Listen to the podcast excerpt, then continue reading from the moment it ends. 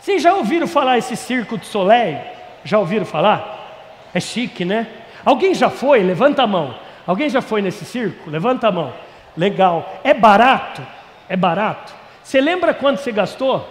Mais ou menos? Aponta com os dedos assim: 400, 500, 200 reais. Show de bola. Saibam vocês, pessoal, que dependendo do lugar, dependendo do lugar que você senta para assistir o Circo do Soleil.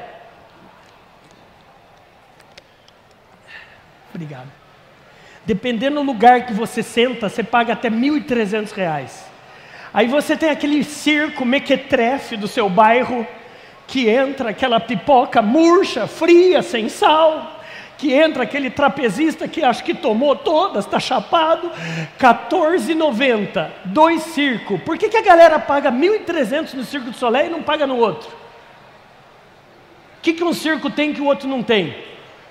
Quer ver só? Vocês gostam de cebola? Cebola. Levanta a mão quem gosta de cebola, deixa eu ver cebola. Agora eu descubro quem faz compra no supermercado. Quanto que custa uma cebola? Uma, não é o quilo, uma. Chuta aí, fala daí, quantos centavos? 40 centavos? 50 centavos. Flamenguista manja tudo de cebola, é isso aí. 50 centavos uma cebola. Aí chegaram para você e falaram assim: vamos para Recife, que eu quero te convidar nessa sexta-feira à noite, para você ir num restaurante chique comigo, e eu vou te convidar a comer o quê? uma blooming onion. Olha que chique. É uma cebola na farinha de trigo que você chucha no molinho e você paga R$ 79,90. 50 centavos e R$ 79,90. Que tipo de cebola vocês estão sendo?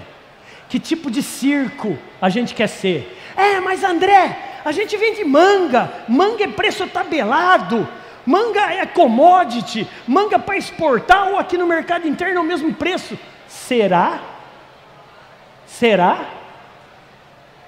Por que, que será que uns conseguem vender com maior valor agregado do que outros?